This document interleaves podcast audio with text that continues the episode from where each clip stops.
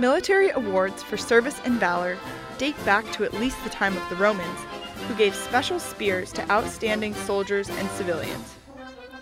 Today, American service members receive awards not only from their own government, but also from foreign governments in both peacetime and war. Today, on A History of the Navy in 100 Objects, we are looking at the collection of foreign medals that belong to Admiral William Crowe. William Crowe uh, entered the United States Naval Academy during World War II, graduated with the class of 1947, but like the class of 47, they were on an accelerated schedule because of the Second World War and consequently graduated in 1946. He would later serve as a naval aide to uh, President Eisenhower and uh, culminated really with his career as the chairman of the Joint Chiefs from 1985 to 1989. Uh, after his career, uh, he went on to serve as ambassador to uh, the United Kingdom under President William Clinton.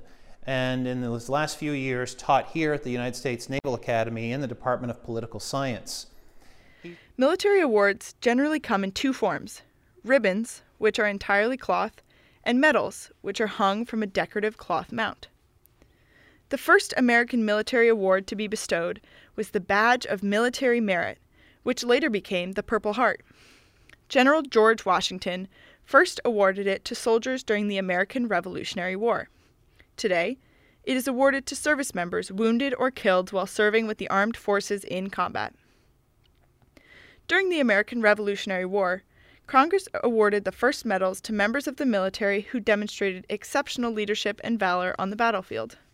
Today, military awards are presented for service, personal achievement, bravery, participation in campaigns, and other noteworthy achievements. He's uh, the only, to date, as, as, of 2017, he's the only former chairman of the Joint Chiefs who is not buried at Arlington Cemetery. He's actually buried here at the Naval Academy. It's at Hospital Point. The reason why is he's buried next to James Stockdale, Admiral James Stockdale, who'd been uh, a prisoner of war during Vietnam.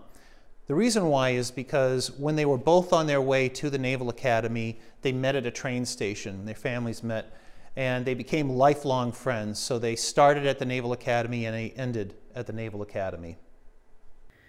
Admiral Crowe's medals on display include decorations from foreign militaries, including from Vietnam, Korea, Italy, Thailand, and France.